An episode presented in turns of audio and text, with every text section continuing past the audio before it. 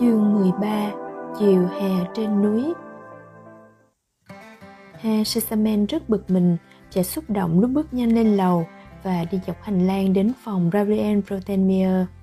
Ông gõ cửa thật to, bất thường đến mức cô ta choàng dậy và kêu lên hoảng hốt. Cô nghe thấy tiếng ông chủ gọi bên kia cánh cửa. Mời cô xuống phòng ăn gặp tôi, nhanh lên. Chúng ta phải sẵn sàng đi ngay lập tức. Fraulein Protenmier nhìn đồng hồ, mới 4 giờ rưỡi. Cô chưa bao giờ dậy sớm như thế trong đời. Có chuyện gì xảy ra chăng?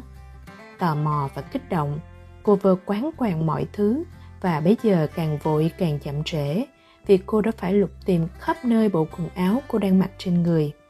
Trong lúc đó, Hề Sesamen trung chuông nối đến phòng mấy cha nhân làm họ sợ hãi nhảy khỏi giường, tưởng ma tấn công ông chủ và ông kêu cứu. Người nọ tiếp người kia, họ lần lượt có mặt trong phòng ăn, người trước khoảng hơn người sau. Nhưng họ ngạc nhiên khi thấy ông chủ đi lên đi xuống trong khỏe khoắn và tươi tắn, chẳng có vẻ gì là vừa gặp ma. Johan lập tức được sai lấy ngựa, đóng xe. Tinete được lệnh đánh thức Heidi và mặc quần áo cho cô bé để ra đi. Sebastian phải đến ngay nhà dì ti giúp việc, đưa dì về đây. Lúc đó Fraulin Rotenmier xuống, cô đã ăn vận xong xuôi, mọi thứ tươm tất trừ cái mũ đội ngược đằng trước ra đằng sau. Hesesamen làm cô bé mặt vì diện mạo bối rối của cô đã gọi cô dậy sớm như thế, lại ra ngay một loạt chỉ thị. Cô phải lấy ngay một cái rương và sắp xếp tất cả đồ đạc của cô bé Thụy Sĩ. Ông thường gọi Heidi như thế vì không quen tên cô bé. Lấy thêm một phần quần áo đẹp của Clara để con bé về nhà có y phục chỉnh tề. Mọi thứ phải làm ngay việc không còn thời gian mà đắn đo nữa. Fraulein Protenmier đứng như trời trồng tại chỗ và sửng sốt nhìn He Sesamen trân trân. Cô mong và thích thú được nghe chữ ban ngày ban mặt một bản tường thuật dài và bí mật của ông về cuộc chạm trán khủng khiếp với hồn ma đêm qua. Thay vào đó là những chỉ thị chán ngắt và phiền nhiễu, bất ngờ đến mức cô phải cố lắm mới nén được ngạc nhiên và thất vọng. Cô cứ đứng đợi giải thích thêm. Nhưng Hensesamen chẳng muốn và cũng chẳng có thời gian giải thích. Ông để mặc cô đứng đấy trong lúc ông nói chuyện với Clara. Đúng như ông đã lường, sự náo động bất thường trong nhà đã làm kinh động Clara. Em nằm, lắng nghe và băn khoăn không biết có chuyện gì. Vì thế, ông ngồi xuống và kể hết với con gái chuyện xảy ra đêm qua. Ông giải thích với Lara rằng bác sĩ đã xác định Heidi trong tình trạng hết sức căng thẳng. Những chuyến đi lang thang trong đêm của Heidi có thể càng ngày càng đưa em đi xa hơn, xa hơn nữa, thậm chí có khi lên tận mái nhà và như thế sẽ rất nguy hiểm cho em. Vì thế, họ đã quyết định cho Heidi về nhà ngay lập tức vì ông không thể chịu trách nhiệm về tình trạng của em và Clara nên thấy đó là việc duy nhất cần làm. Clara hết sức thất vọng. Lúc đầu em tha thiết chữ hai đi lại với em, nhưng bố em rất kiên quyết. Ông hứa nếu em biết điều và không làm om sòm lên nữa, hè sang năm ông sẽ đưa em đi Thụy Sĩ. lara đành nhượng bộ việc không tránh khỏi, chỉ ra điều kiện là phải mang rương vào phòng em soạn sành để em có thể cho thêm bất cứ thứ gì em thích. Còn bố em quá đổi hài lòng thấy em hào phóng trang bị cho cô bạn nhỏ. Trong lúc đó, dì đi ti đã đến đợi ở tiền sảnh, không biết có chuyện gì mà người ta lại gọi gì vào một thời điểm bất thường đến thế. Herr báo cho dì Diti biết tình trạng của Heidi và ông muốn dì đưa Heidi về nhà ngay ngày hôm ấy. Dì Diti rất thất vọng, chị không ngờ lại có tin như thế. Nhớ lại những lời cuối cùng của bác Am rằng không bao giờ ông muốn nhìn thấy mặt dì nữa. Trước kia, dì đã đùn đứa trẻ cho ông lão rồi lại mang nó đi bây giờ đưa nó về là việc không an toàn cho khôn ngoan cho dì vì vậy dì liến thoáng một thôi một hồi xin ông tha lỗi rằng hôm nay và ngày mai dì không thể lên đường được. Dì có nhiều việc phải làm và dì e rằng trong những ngày tới cũng khó mà ra đi. He Sesamen hiểu ngay rằng dì chẳng muốn đi tí nào nên đành xua dì về. Rồi ông gọi Sebastian và bảo gã chuẩn bị lên đường. Hôm ấy, gã phải đưa Heidi đến Basel và hôm sau đưa em về đến tận nhà. Ông giao Sebastian chuyển cho ông nội Heidi một bức thư giải thích ngọn ngành mọi chuyện và lúc về gã có thể cầm theo thư trả lời. Nhưng có một việc ta muốn anh đặc biệt chăm chút và phải chú ý nghe ta dặn đây. He Sesamen kết luận, Ta biết nhiều người trong khách sạn này ở Basel. Ta đưa cho anh tấm thiếp ghi rõ họ tên đây. Họ sẽ chuẩn bị phòng cho anh và con bé. Lúc đến đó, phải vào ngay phòng con bé, xem cửa sổ có cài chặt không, để không thể mở dễ dàng. Sau lúc con bé đi nằm, anh phải khóa cửa từ bên ngoài vì đứa trẻ có thể lang thang trong lúc ngủ và dễ gặp nguy hiểm trong một ngôi nhà lạ. Nhỡ nó xuống cầu thang và mở được cửa trước, anh hiểu chưa? Chào, vậy đó sao chính là... Sebastian kêu lên chỉ lúc này chợt nghĩ đến những chuyến thăm của bóng ma. Phải, chính là nó. Anh là một kẻ nhát gan và anh có thể nói lại với Johan rằng hắn cũng thế, còn cả cái nhà này là một lũ ngốc. Hansesamen nói xong, bèn vào phòng làm việc viết thư cho bác Am. Sebastian vẫn đứng, cảm thấy khá ngớ ngẩn. Gã tự nhủ, nếu lúc ấy mình không để cái thằng Johan ngu xuẩn ấy kéo vào phòng, mình cứ chạy theo cái bóng trắng nhỏ bé ấy thì có phải đã biết rồi không? Nhưng lúc này mọi thứ đã sáng rõ. Trong lúc đó, Heidi vừa mặc bộ váy áo chủ nhật xong và đợi xem chuyện gì tiếp theo. Chị của hầu Tinete vừa lai em dậy cha mặc quần áo cho em mà không một lời giải thích. Với Tinete, cô bé vô học này là hạng quá thấp kém, không đáng để cô ta nói chuyện.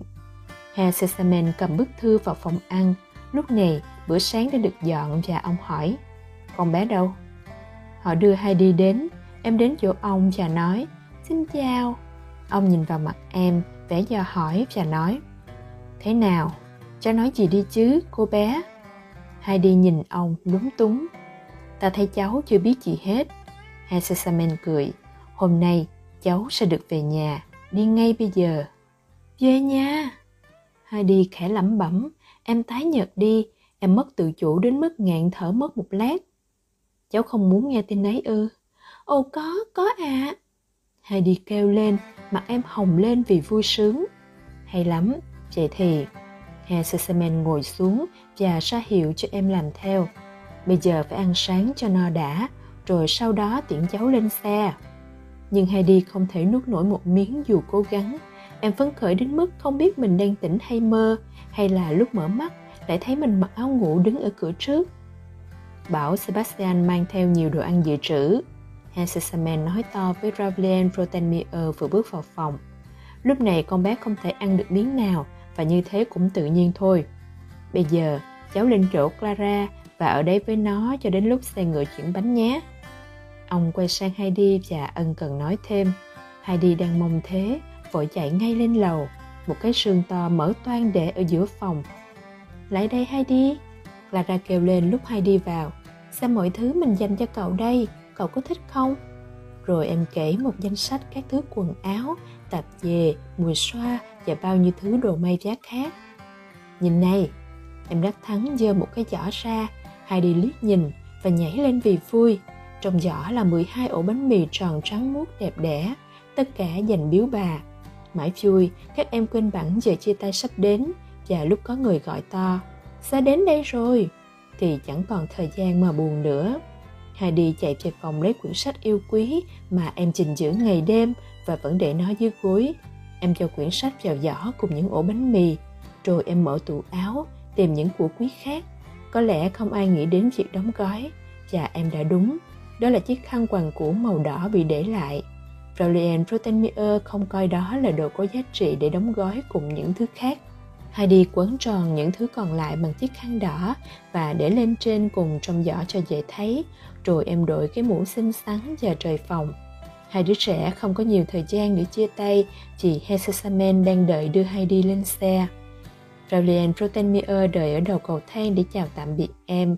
Lúc bắt gặp cái gói nhỏ màu đỏ kiệt quặc, cô lôi ra khỏi giỏ và ném xuống đất. Không được, Edenhell. Cô kêu lên, cháu không thể rời nhà này với cái của như thế. Sao cháu lại muốn có thứ ấy, hả? Rồi cô chào tạm biệt cô bé. Heidi không dám cúi nhặt cái gói, nhưng em đưa cặp mắt phàn nàn nhìn ông chủ, như thể bị tước mất báu vật quý giá nhất. Không không, Hesesaman nói giọng cương quyết. Con bé sẽ mang về nhà bất cứ thứ gì nó muốn. Cả con mèo và rùa nếu nó thích.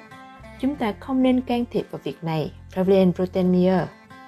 Heidi vội nhặt cái bọc lên, vẻ mặt em vui sướng và cảm kích Lúc Heidi đứng bên cửa xe, Herr chào em, nói ông hy vọng em nhớ ông và Lara.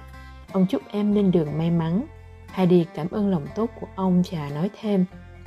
Cháu nhờ ông chào bác sĩ hộ cháu và cảm ơn ông ấy rất rất nhiều.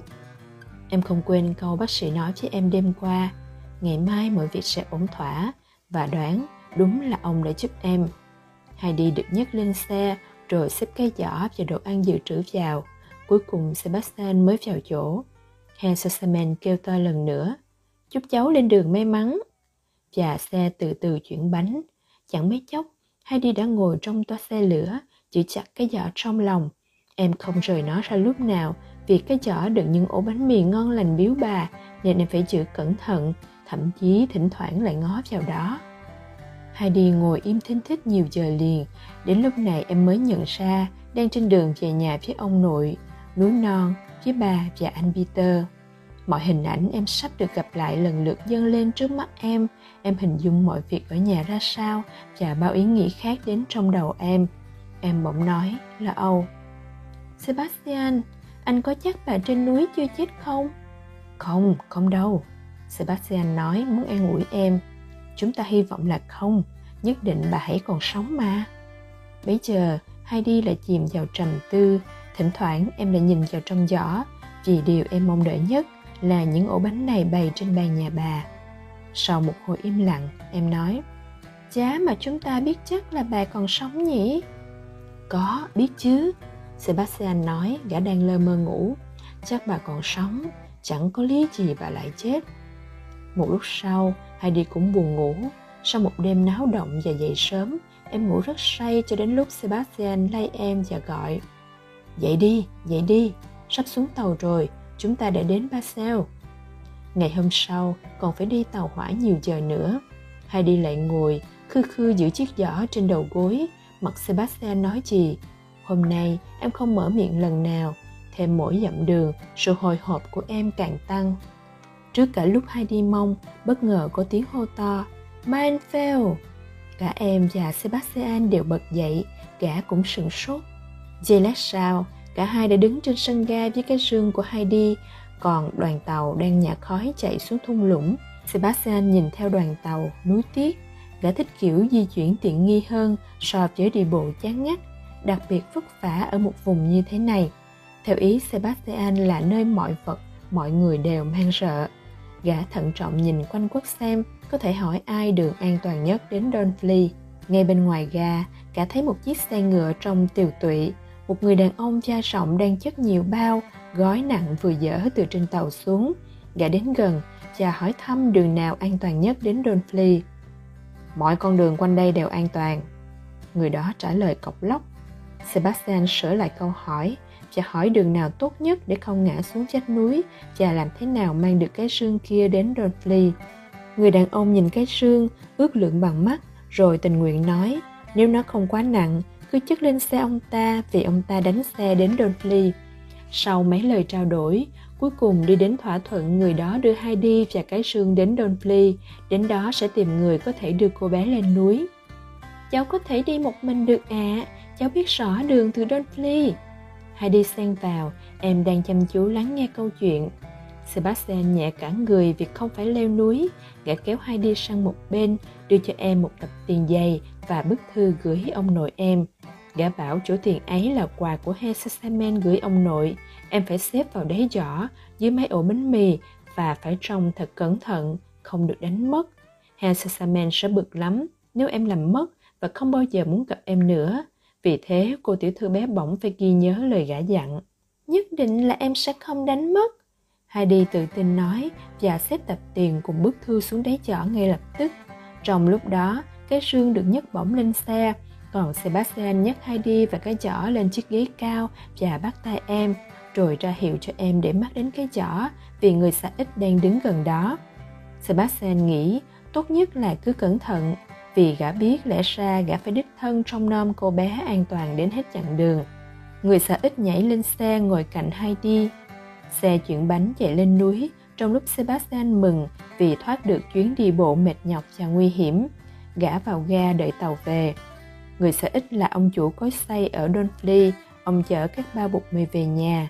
Tuy chưa gặp Heidi lần nào, nhưng cũng như mọi người ở Donfley, ông biết mọi chuyện về em. Ông biết cả cha mẹ em, cha lập tức tin chắc đây chính là cô bé mà ông đã nghe nhiều. Ông tự hỏi vì sao con bé lại về và dọc đường ông bắt chuyện với em. Cháu là cô bé ở với ông nội là bác em phải không? Vâng ạ. À. Ở đằng ấy, người ta đối với cháu tốt không mà cháu về sớm thế? Không phải thế đâu ạ. À. Mọi việc ở Frankfurt đều tốt hết sức. Thế sao cháu lại chạy về nhà? Chỉ vì Hesesamen cho cháu ra đi, nếu không cháu không thể đi được. Nếu họ sẵn lòng cho cháu ở lại, sao cháu không ở cái nơi sướng hơn ở nhà? Thà cháu ở với ông cháu trên núi còn hơn một ngàn lần bất cứ nơi nào trên đời. Có khi về đến đấy, cháu lại nghĩ khác hẳn. Ông chủ cối say lầu bầu rồi tự nhủ. Con bé này đến lạ, vì nó phải biết ở đấy như thế nào chứ. Ông ta bắt đầu hít sáo và không nói thêm gì nữa. Trong lúc hai đi nhìn ngó khắp nơi và run cả người vì xúc động. Em biết từng cái cây dọc đường, ở đằng kia là những đỉnh núi lởm chởm như những người bạn cũ đang nhìn xuống em. Heidi gật đầu đáp lại, mỗi lúc em càng muốn điên lên vì vui sướng và khao khát. Em cảm thấy có thể nhảy xuống xa và chạy hết sức lên tận đỉnh núi. Nhưng em vẫn ngồi im không nhúc nhích dù trong lòng rất bối rối. Đồng hồ điểm 5 tiếng lúc xe họ vào Dunfley, ngay lập tức một đám đàn bà, trẻ con vây lấy chiếc xe.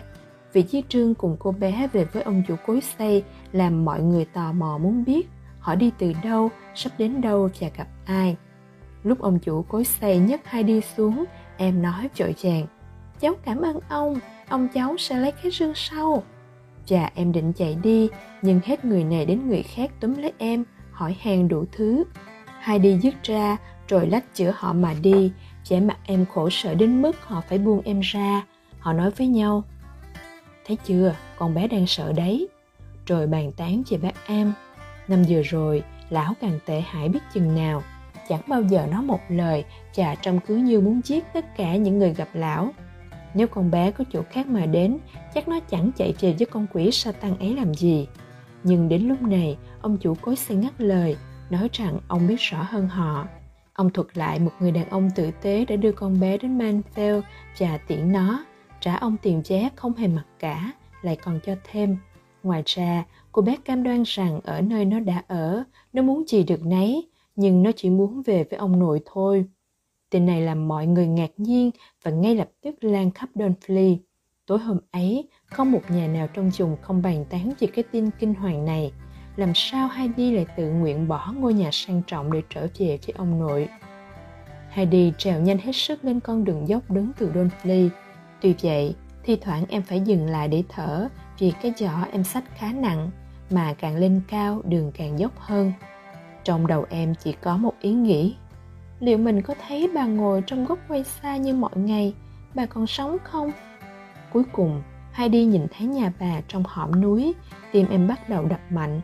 Em chạy càng nhanh, tim em càng đập dữ, và lúc đến ngôi nhà, em run đến mức không mở được cửa. Rồi lúc đứng trong nhà, em không thể nói nên lời vì ngạn thở.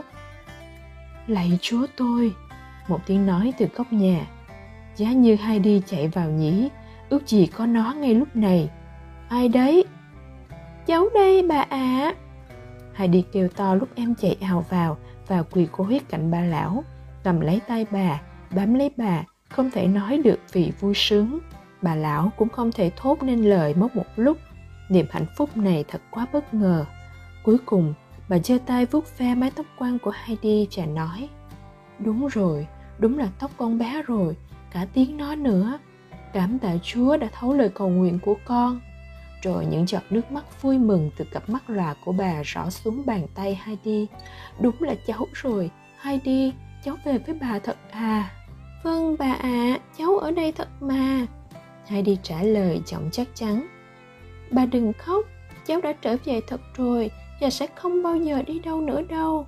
Ngày nào cháu cũng đến thăm bà, và bà sẽ không phải ăn bánh mì cứng ít ngày bà nhìn đây đi lấy các ổ bánh trong giỏ và xếp cả tá bánh mì vào lòng bà chào ôi con con đã mang phúc lành đến cho ta bà lão kêu lên lúc sợ sẩm như không bao giờ đến ổ bánh cuối cùng nhưng con đã là niềm vui lớn nhất của ta rồi hay đi ạ à.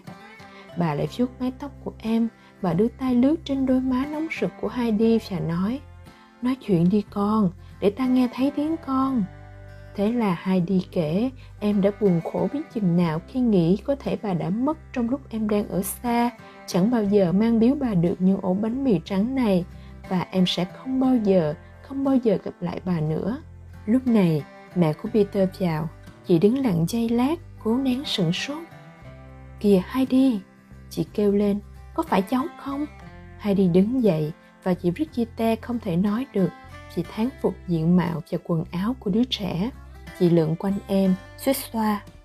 Mẹ ơi, nếu mẹ nhìn thấy váy áo đẹp đẽ của Heidi, mẹ sẽ khó mà nhận ra con bé. Còn cái mũ cắm lông chim này nữa, chắc cũng là của cháu. Đội vào cho cô ngắm xem nào. Không à, cháu không đội thì hơn. Heidi đáp cương quyết. Cô cứ dùng đi nếu cô thích, cháu không muốn có nó nữa đâu. Cháu có mũ của cháu rồi. Nói rồi, Heidi mở cái bọc màu đỏ của em và lấy ra chiếc mũ cá nhân nhúm trong suốt chuyến đi. Nhưng Heidi chẳng lấy gì làm phiền lòng. Em chẳng quên cái cảnh ông nội quát dì đi ti rằng ông không bao giờ muốn nhìn thấy cái mũ cắm lông chim của dì nữa. Đó chính là lý do làm em băn khoăn giữ gìn cái mũ cũ, vì lúc nào em cũng nghĩ đến việc trở về với ông nội. Nhưng Brigitte bảo cho cái mũ là ngốc, chị chẳng nghĩ đến việc lấy chiếc mũ đẹp thế làm gì. Nếu Heidi không muốn đội, em có thể bán cho con gái thầy giáo ở Dunfley được khá tiền. Nhưng Heidi khăng khăng giữ ý kiến và lẳng lặng giấu cái mũ vào góc nhà đằng sau ghế bà lão. Sau đó, em cởi bộ váy áo đẹp và quàng chiếc khăn đỏ của em ra ngoài váy lót để trần cánh tay rồi em siết chặt bàn tay bà lão. Cháu phải về nhà với ông cháu đây. Em nói, nhưng mai cháu lại đến, cháu chào bà ạ. À.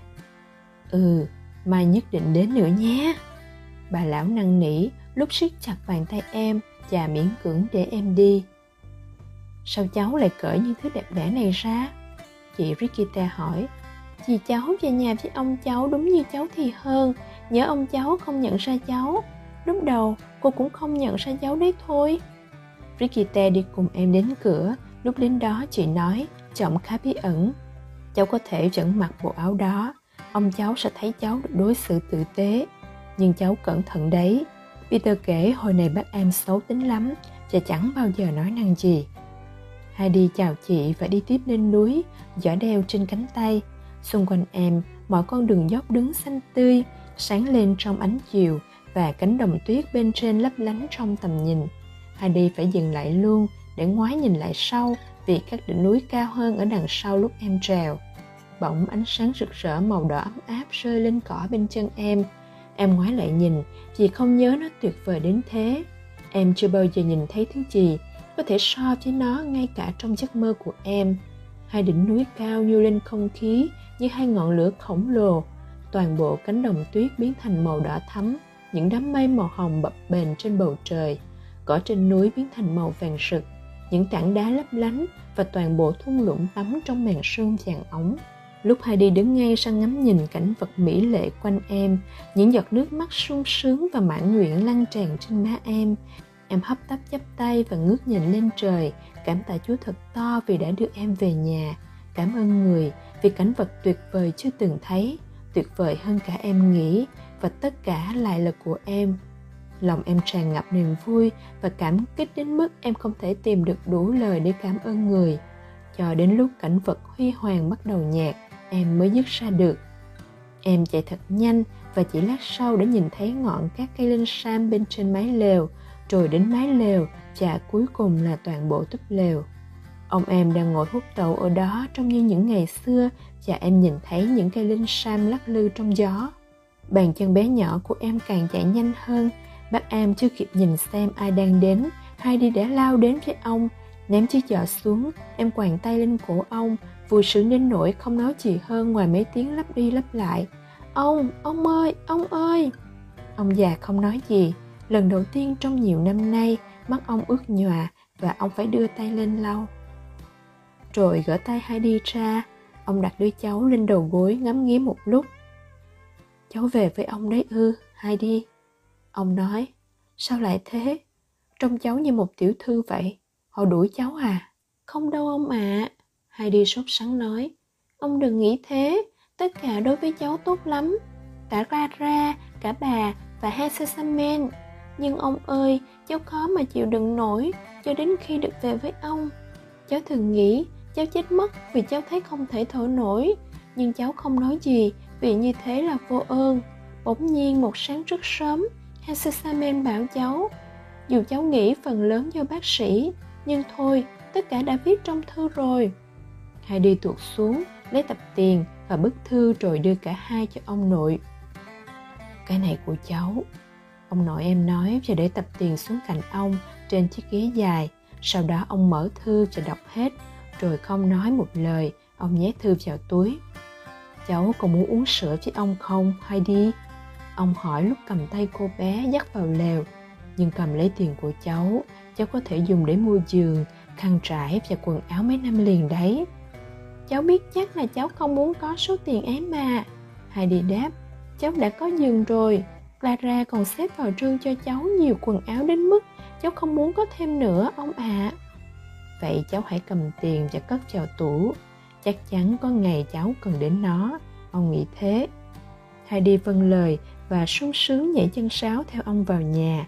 Em chạy khắp mọi xó xỉnh, vui thích đã nhìn thấy mọi thứ. Sau đó em trèo lên thang, nhưng em gọi vọng xuống, giọng ngạc nhiên và thất vọng. Ông ơi, giường của cháu mất rồi. Ông cháu ta làm cái khác được ngay mà. Ông em từ bên dưới đáp lại. Ông không biết cháu về. Bây giờ xuống với ông trà uống sữa đã. Hai đi xuống thang, ngồi lên cái ghế đẩu cao của em đúng chỗ cũ. Em cầm bát và háo hức uống sữa như thể chưa bao giờ được uống thứ gì ngon hơn như thế. Lúc đặt bát xuống, em nói sữa nhà ta ngon hơn mọi thứ trên đời, ông ạ. À. bên ngoài có tiếng huýt sáo lanh lảnh. Hai đi lao vọt ra như một tia chớp. Đàn dê đang nhảy cóc và lao xuống núi. Peter đi ở giữa. Lúc nhìn thấy hai đi, cậu đứng yên sửng sốt và nhìn hai đi chậm chậm không nói lời nào. Hai đi hét to, chào anh peter! Rồi chạy vào giữa đàn dê. Thiên nga bé, gấu bé, có nhận ra chị không? Những con vật nhận ra ngay tiếng hai đi vì chúng cọ đầu vào em và kêu be be thật to dường như vui lắm. Hai đi gọi tên từng con dê, tất cả chạy tán loạn đến chỗ em và vây quanh em. Istanfin sốt ruột lao vút vào không khí cùng hai con khác để đến gần hai đi hơn. Ngay cùng bạch tuyết bé nhỏ, nhút nhát cũng hút con tuyết lớn rất quyết liệt để tranh đường. Con này lùi lại sửng sốt vì sự táo gan của bạch tuyết. Nó dễn chồm trâu dê vào không khí như muốn nói – mày quên tao là ai à? Hai đi mụ mẫm vì vui mừng. Giờ đây em lại được ở giữa những bạn bè thân thuộc cũ. Em quàng tay quanh con bạch tuyết bé bỏng xinh đẹp, vuốt ve Stephen bất trị, trong lúc bị những con dê triều mến và tin cậy xô đẩy tứ phía. Cuối cùng Heidi cũng đến gần nơi Peter đứng, vẫn chưa hết ngạc nhiên. Xuống đây anh Peter Heidi gọi, và chào em đi chứ. Thế là em đã trở lại. Lúc này Peter mới nói được, cậu chạy xuống và nắm lấy bàn tay hai đi chìa ra. Rồi ngay lập tức, cậu hỏi bạn câu hỏi quen thuộc ngày trước mỗi khi hai đứa về nhà lúc chiều. Ngày mai hai đi có ra ngoài với tôi không? Không phải ngày mai, nhưng có thể là ngày kia, vì mai em phải xuống với bà. Tôi rất mừng thấy em trở lại. Peter nói, cả gương mặt cậu sạng lên vui sướng. Sau đó cậu phải đi tiếp cùng đàn dê, nhưng hôm nay cậu phải nhọc công nhiều hơn thường lệ. Vì cuối cùng, khi vừa dỗ dành vừa dọa nạt, cậu đã dồn được chúng lại, còn hai đi tách ra. Mỗi tay nắm đầu một con dê của ông nội, thì cả đàn bỗng quay lại và chạy theo em. Heidi phải vào trong chuồng với hai con dê nhà em và đóng cửa lại. Nếu không, Peter sẽ không thể về nhà tối hôm ấy. Lúc Heidi vào trong nhà, em thấy giường của em đã làm xong cỏ khô xếp cao thành giường và tỏa mùi thơm tho thì là cỏ mới. Ông em đã trải cẩn thận và dán vào trong những tấm vải sạch sẽ. Đêm hôm ấy, Heidi nằm trên chiếc giường nọ, lòng vui sướng, nhẹ nhõm và em ngủ một giấc ngon hơn trong suốt một năm qua. Trong đêm, ông nội em thức dậy ít nhất 10 lần và trèo lên thang xem Heidi có ổn không, có bồn chồn không. Kiểm tra chỗ cỏ ông nhồi vào cửa sổ tròn, có ngăn được ánh trăng chiếu lên em quá sáng không? Hay đi ngủ không cừa quậy? Giờ đây em không cần phải đi lang thang quanh quất. Vì niềm khao khát lớn lao cháy bỏng trong lòng em đã được thỏa mãn. Em đã nhìn thấy những ngọn núi cao vời vợi những tảng đá sáng lấp lánh trong nắng chiều. Đã nghe thấy tiếng gió trong đám cây linh sam, em lại được ở ngôi nhà trên núi. Chương 14 Tiếng chuông ngày Chủ nhật. Heidi đứng đợi ông dưới những cây linh sam đang lắc lư. Ông sẽ đưa em xuống thăm bà, rồi xuống Donpley nhận chiếc trương của em. Em nóng lòng muốn biết bà thích bánh mì trắng chừng nào và sốt ruột muốn nghe bà kể chuyện. Lúc này không còn chút thời gian nào cho em buồn chán. Em thấy như không thể lắng nghe tiếng nói quen thuộc của cây cối cho đủ lâu hoặc hít thở thật sâu làn hơi thơm tho từ cánh đồng cỏ xanh tươi thoảng đến, nơi có những bông hoa vàng óng ánh lấp lánh dưới ánh mặt trời làm no mắt em. Ông nội ra, nhìn quanh và gọi em, giọng vui vẻ. Nào, bây giờ ta đi thôi. Hôm đó là chủ nhật, ngày bắt em dọn dẹp sạch sẽ, gọn gàng mọi thứ bên trong và bên ngoài ngôi nhà.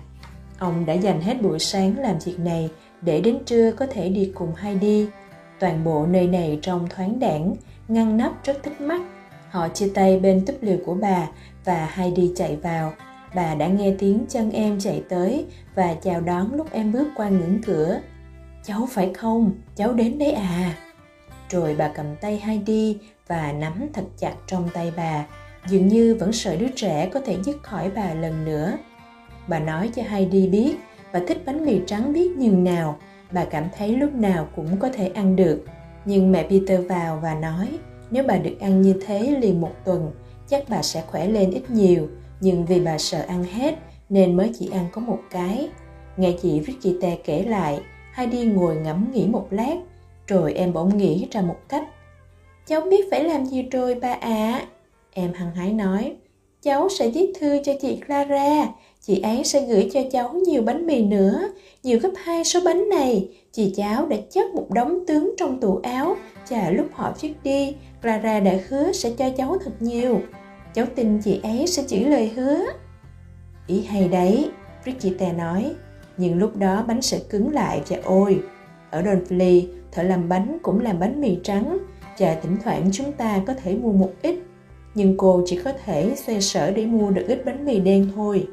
Heidi nghĩ ra ý khác, em vui vẻ. Cháu có nhiều tiền, ba ạ. À.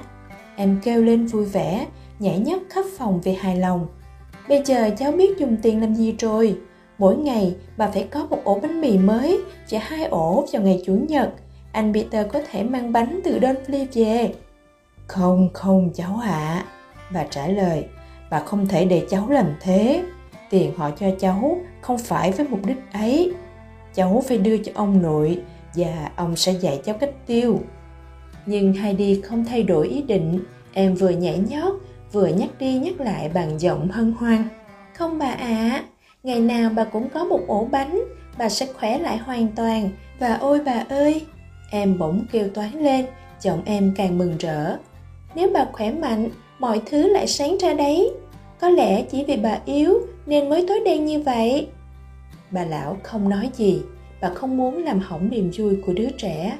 Trong lúc đang nhảy nhót Heidi đi bất chợt thấy quyển bài hát của bà, em nghĩ ra một ý vui nữa. Bà ơi, bây giờ cháu đọc được rồi. Bà có muốn cháu đọc cho bà nghe một bài thánh ca trong quyển sách cũ của bà không? Có chứ. Bà nói, sửng sốt và mừng rỡ. Cháu có thể đọc được thật ư.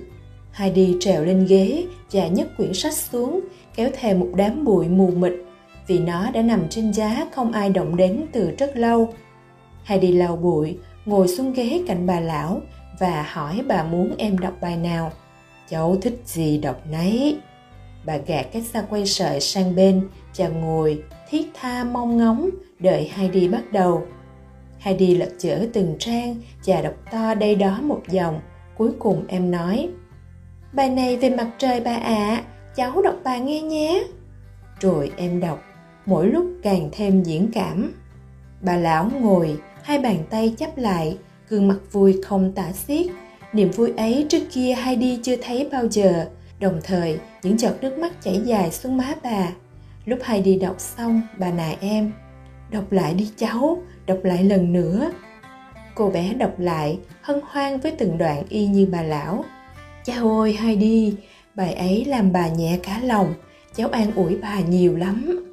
Bà lão cứ nhắc đi nhắc lại những lời sung sướng ấy trong lúc hai đi rạng rỡ vì vui. Em không thể rời mắt khỏi gương mặt bà. Trước đây em chưa thấy thế bao giờ. Mặt bà không còn vẻ già nua phiền muộn mà bừng lên niềm vui và thanh thản như thế bà đang nhìn vườn địa đàng bằng cặp mắt mới, sáng sủa. Lúc đó có tiếng gõ vào cửa sổ. Heidi ngước nhìn và thấy ông nội đang ra hiệu cho em về cùng ông. Trước khi ra về, em hứa hôm sau sẽ đến với bà. Nếu có đi cùng Peter, em cũng sẽ chỉ đi nửa ngày. Ý nghĩ em có thể mang lại sự nhẹ nhõm và niềm vui cho bà lão là lớn nhất, lớn hơn cả lên núi trong một ngày đẹp nắng, đầy những hoa cỏ và bầy dê. Lúc hai đi ra ngoài, chị Rikite chạy theo đưa em chiếc áo và mũ em đã để lại. Hai đi vắt áo lên cánh tay, em tự nhủ dù ông không để ý, nhưng em nhất định không nhận lại cái mũ. Brigitte cứ giữ lấy vì em sẽ không bao giờ đổi nó nữa. Heidi kể lại cho ông nghe những việc em đã làm sáng nay về chuyện nếu có tiền, hàng ngày sẽ mua bánh mì trắng cho bà từ Dunfley. Bà của Peter sẽ khỏe hơn, vui hơn và ánh sáng sẽ đến với bà. Rồi em trở lại chuyện bánh mì. Ông ơi, nếu bà không chịu nhận tiền, ông đưa tất cho cháu, cháu sẽ đưa cho anh Peter đủ để mua mỗi ngày một ổ bánh và chủ nhật hai ổ nhé. Thế còn giường thì sao? Ông em nói, cháu phải có một cái giường tử tế, rồi hẳn tính đến bánh mì. Nhưng Heidi không để cho ông yên, cho đến lúc ông bằng lòng việc em muốn làm. Em nói em ngủ trên cái đệm cỏ ngon hơn cả trên cái giường có gối chăn đẹp đẽ ở Frankfurt. Cuối cùng ông nói, tiền là của cháu, cháu muốn làm gì tùy cháu. Với số tiền ấy, cháu có thể mua bánh mì cho bà nhiều năm đấy. Heidi reo lên vì vui khi nghĩ bà sẽ không bao giờ phải ăn bánh mì đen nữa. Ôi ông ơi, em nói, hiện giờ mọi thứ trong cuộc sống của chúng ta vui hơn trước kia, vui chưa từng thấy. Rồi em nắm tay ông, vừa hát vừa nhảy nhót, vô tư lự như một con chim. Nhưng em bỗng lặng hẳn và nói, Giá Chúa cho cháu đi ngay như cháu cầu nguyện thì mọi việc đã khác hẳn rồi cháu sẽ chỉ có một cái bánh mì nhỏ biếu bà của Peter. Cháu sẽ không thể đọc được, thế là không an ủi được bà như thế. Nhưng chú biết dàn xếp mọi việc tốt hơn cháu nhiều. Mọi việc diễn ra đúng như bà của Clara nói. Cháu vui biết bao khi Chúa không cho cháu mọi thứ ngay lập tức như cháu đã cầu xin và khóc lóc. Hiện giờ, cháu sẽ luôn cầu nguyện Chúa như bà dặn cháu và luôn cảm tạ người.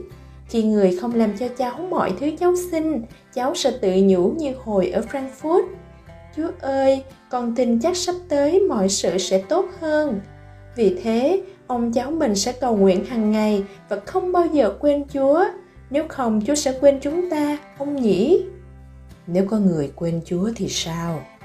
Ông nói, khẽ khàng lúc đó mọi việc sẽ tệ lắm, vì chúa sẽ để mặt chúng ta đến nơi nào ta thích. Lúc chúng ta nghèo đói, khổ sở, bắt đầu kêu khóc vì không có ai thương xót chúng ta, họ sẽ nói vì ông xa lánh chúa nên chúa để mặt ông. Đúng thế đấy, heidi. Cháu học điều đó từ đâu vậy?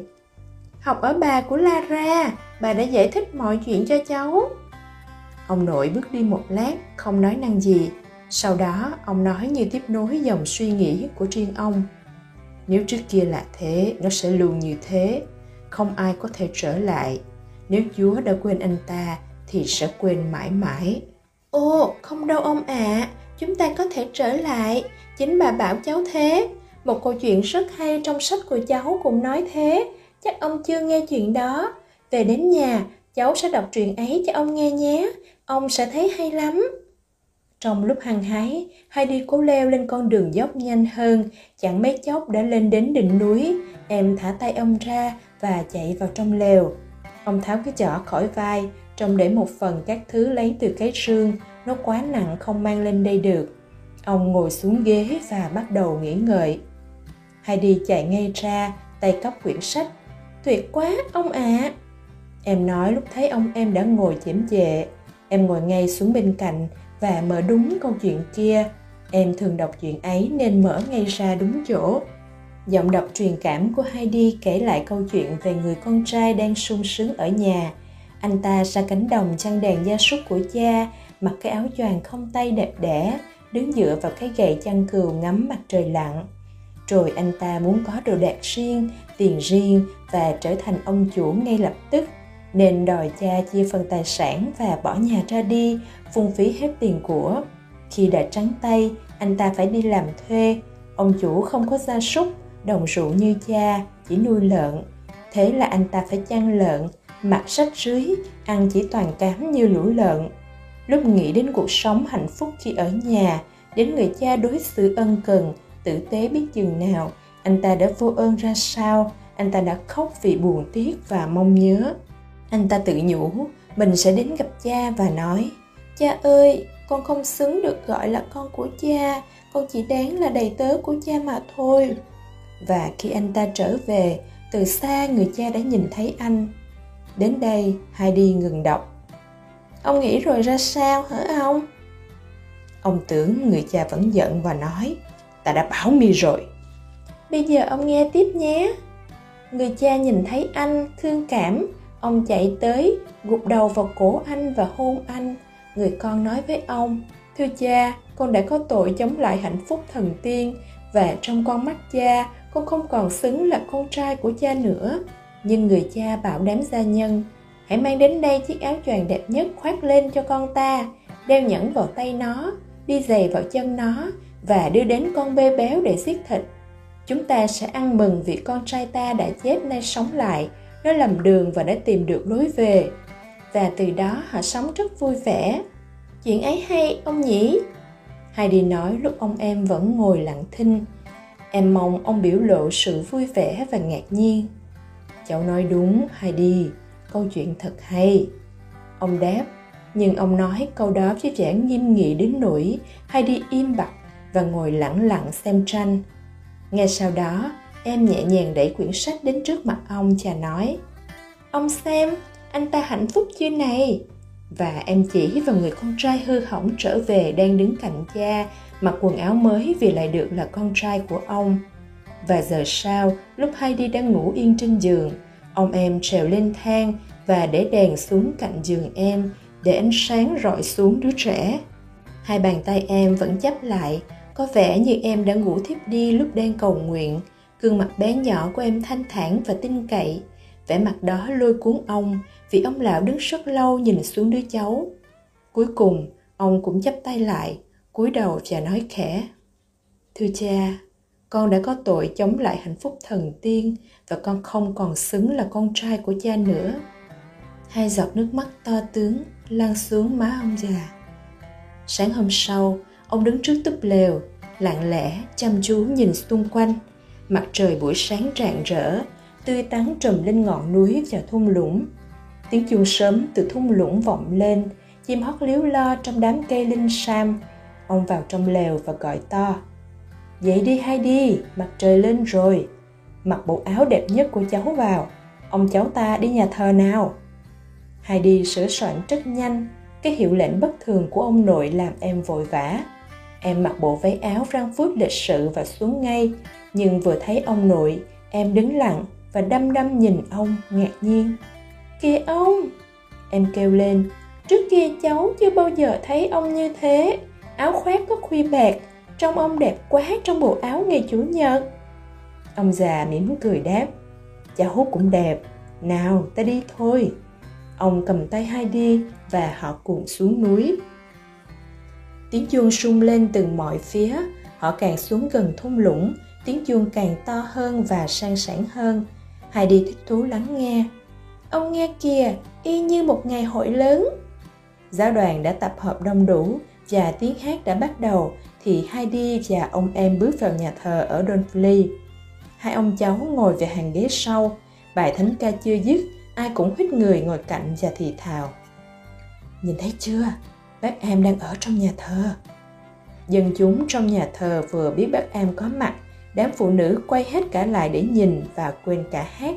Nhưng mọi người chăm chú hơn lúc bắt đầu bài thuyết giảng vì người nói nhiệt tình và đầy lòng biết ơn đến nỗi người nghe cảm thấy tác động của lời nói như thể một niềm vui lớn lao đến với họ.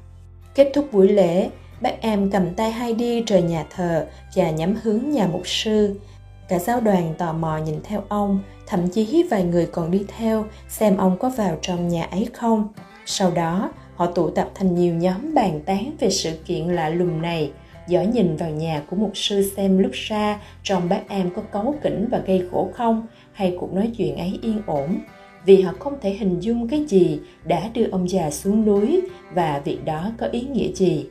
Song một số người có giọng điệu mới và phát biểu ý kiến rằng sau khi suy nghĩ, họ thấy bác am không đến nỗi quá tệ vì nhìn cách ông ta nắm tay con bé rất chăm chút.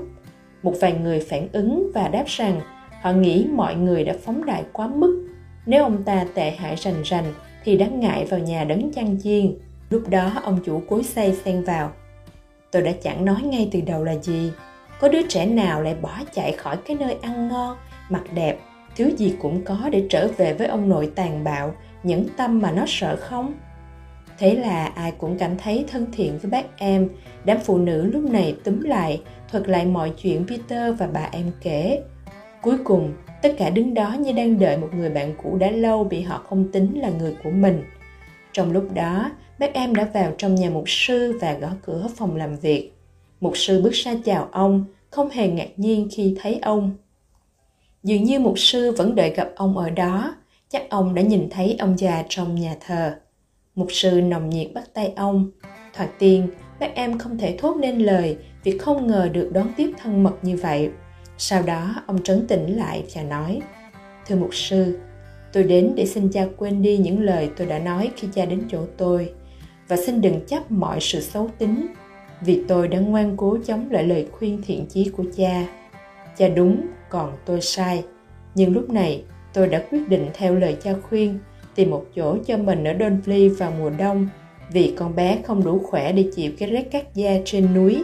Nếu dân chúng dưới này có nhìn tôi ngờ vực như nhìn một kẻ không đáng tin, tôi biết đấy là lỗi của tôi và tin chắc cha sẽ không như thế. Cặp mắt hiền hậu của mục sư sáng lên vui vẻ, cha siết chặt bàn tay ông già và cảm động nói Ông hàng xóm ơi, ông vào nhà thờ trước khi ông đến nhà tôi, tôi rất lấy làm vui đến sống cùng chúng tôi, ông sẽ không hối tiếc đâu. Về phần tôi, bao giờ ông cũng là bạn và là hàng xóm cũ. Tôi mong chúng ta sẽ có những buổi tối mùa đông dễ chịu với nhau, vì tôi đánh giá cao tình bạn của ông và chúng ta sẽ tìm vài cô bạn tốt cho cô bé này. Một sư triều mến đặt tay lên mái tóc quăn của Heidi và nắm tay cô bé lúc đi ra cửa cùng ông già. Cha không chào tạm biệt cho đến lúc họ đứng ở bên ngoài để mọi người đứng khắp đây đó nhìn thấy cha bắt tay ông như miễn cưỡng chia tay với người bạn thân nhất. Cánh cửa chưa kịp khép lại, cả giáo đoàn đã đổ tới chào mừng bác Am. Ai cũng muốn là người đầu tiên bắt tay ông già. Nhiều bàn tay chìa ra đến mức ông không biết bắt đầu từ ai. Có ai đó nói, chúng tôi rất vui thấy ông lại về với chúng tôi. Người khác nói, đã từ lâu tôi muốn chúng ta lại trò chuyện với nhau. Tiếng chào mừng đủ kiểu vang lên từ mọi phía.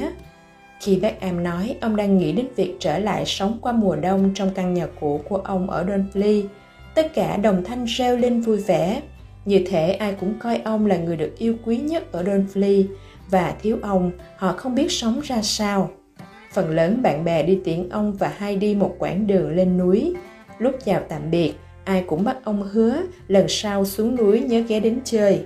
Cuối cùng, ông già đứng một mình với đứa trẻ, nhìn những hình người xa dần làn ánh sáng phủ lên mặt ông như phản chiếu niềm vui trong lòng ông.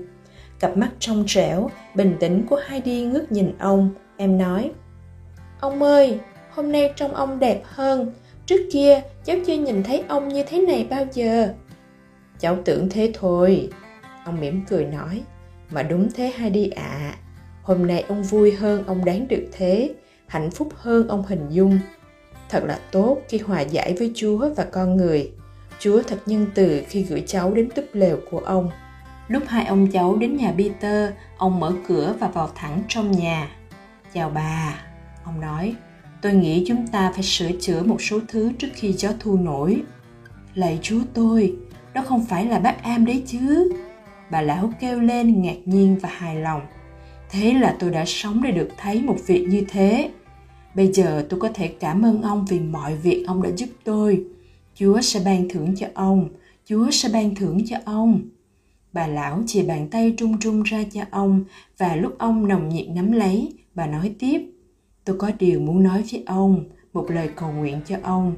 Nếu tôi có xúc phạm đến ông, xin ông đừng trừng phạt tôi bằng cách đưa con bé đi lần nữa trước khi tôi nằm dưới ba tấc đất. Chao ôi, giá ông biết đối với tôi con bé ấy là thế nào. Bà ôm chặt cô bé vào người vì Heidi đứng gần bà như thường lệ. Bà đừng lo, bác em nói giọng an ủi. Tôi sẽ không hành hạ cả bà lẫn tôi bằng cách làm thế đâu. Hiện giờ, tất cả chúng ta gắn bó với nhau và cầu Chúa cho chúng ta có thể như thế dài lâu. Lúc này, chị Brigitte kéo thẳng bác em đến góc phòng và chỉ cái mũ cắm lông chim, giải thích vì sao nó ở đây và nói thêm rằng chị không thể nhận một thứ như thế của đứa trẻ. Nhưng ông già nhìn về phía Heidi, không hề tỏ ra phật ý vì câu chuyện và nói cái mũ này là của cháu nó. Nếu nó không muốn đội, nó có quyền nói thế và tặng cho cô. Cô cứ nhận đi. Brigitte rất vui lòng vì câu đó. Nó đáng giá hơn 10 xi linh đấy. Chị nói lúc giơ cái mũ lên tháng phục. Thật may mắn khi Heidi mang từ Frankfurt về nhà. Có lúc cháu đã nghĩ đến việc gửi Peter đến đó thì hay biết bao. Bác thấy thế nào ạ? À? Một cái nhìn vui vẻ từ cặp mắt ông già. Ông cho điều ấy cũng chẳng có hại gì cho Peter, nhưng tốt hơn hết là cậu bé nên đợi dịp thuận lợi rồi hãy lên đường. Chợt có tiếng gọi bác em, ông bước ra xem ai gọi và trở vào vội vã đến mức cọc mạnh đầu vào cửa, làm cho mọi thứ trong phòng khua lách cách. Ông thở hổn hển rồi đứng im và giơ một bức thư ra. Lại một sự kiện lớn nữa, vì trước đây chưa từng xảy ra việc như thế này bao giờ. Đây là lá thư gửi cho Heidi do bưu điện ở Donfley giao. Tất cả mọi người ngồi quanh bàn, còn Heidi mở ngay thư và đọc không chần chừ. Thì ra, đó là thư của Clara. Em viết rằng từ ngày Heidi ra đi, ngôi nhà buồn tẻ đến mức em không sao chịu nổi. Cuối cùng em thuyết phục được bố em đưa đi tắm nước nóng ở Raja vào đầu thu tới. Bà của Clara sẽ thu xếp đi cùng hai cha con. Cả hai đều mong đến thăm Heidi và ông em. Brown còn nhắn thêm cho Heidi rằng em đã làm đúng khi mang bánh mì biếu bà em để bà không còn phải ăn bánh khô nữa. Rào còn gửi thêm cà phê và hy vọng đến mùa thu khi Rào đến núi Am, Heidi sẽ đưa Rao đến thăm bà bạn già. Tất cả mọi người reo vui và sửng sốt khi nghe tin này. Họ hỏi han, trò chuyện mãi làm cho bà của Peter không còn chú ý đến thời gian đang trôi qua. Bà sung sướng khi nghĩ đến những ngày tới, đến cuộc gặp gỡ ngay tại nơi này. Bà cứ nói đi nói lại. Điều hạnh phúc nhất là được một người bạn cũ đến và thăm hỏi chúng ta như những ngày xưa. Lòng tôi nhẹ nhõm và tin chắc rằng rồi đây, mọi thứ chúng ta yêu quý sẽ trở lại. Bác và Heidi sẽ đến chơi nữa nhé, ngày mai chẳng hạn. Bác em và Heidi hứa nhất định sẽ làm thế, rồi đến lúc phải chia tay, hai ông cháu lại leo lên núi. Sáng nay lúc xuống núi, họ được bao tiếng chuông chào đón, và lúc này các chùm chuông sung lên trong buổi chiều thanh bình tiễn hai ông cháu leo lên túp lều tắm mình trong ánh trời chiều đang lặng với dáng vẻ huy hoàng như một ngày chủ nhật. Bao giờ mùa thu tới khi rau đến sẽ còn nhiều niềm vui và ngạc nhiên cho cả clara và bà nhất định sẽ có một cái giường đúng kiểu đặt trên vừa cỏ. Vì rào vào bất cứ đâu, mọi thứ nơi đó sẽ gọn gàng ngăn nắp, đâu vào đấy cả, trong lẫn ngoài ngay lập tức.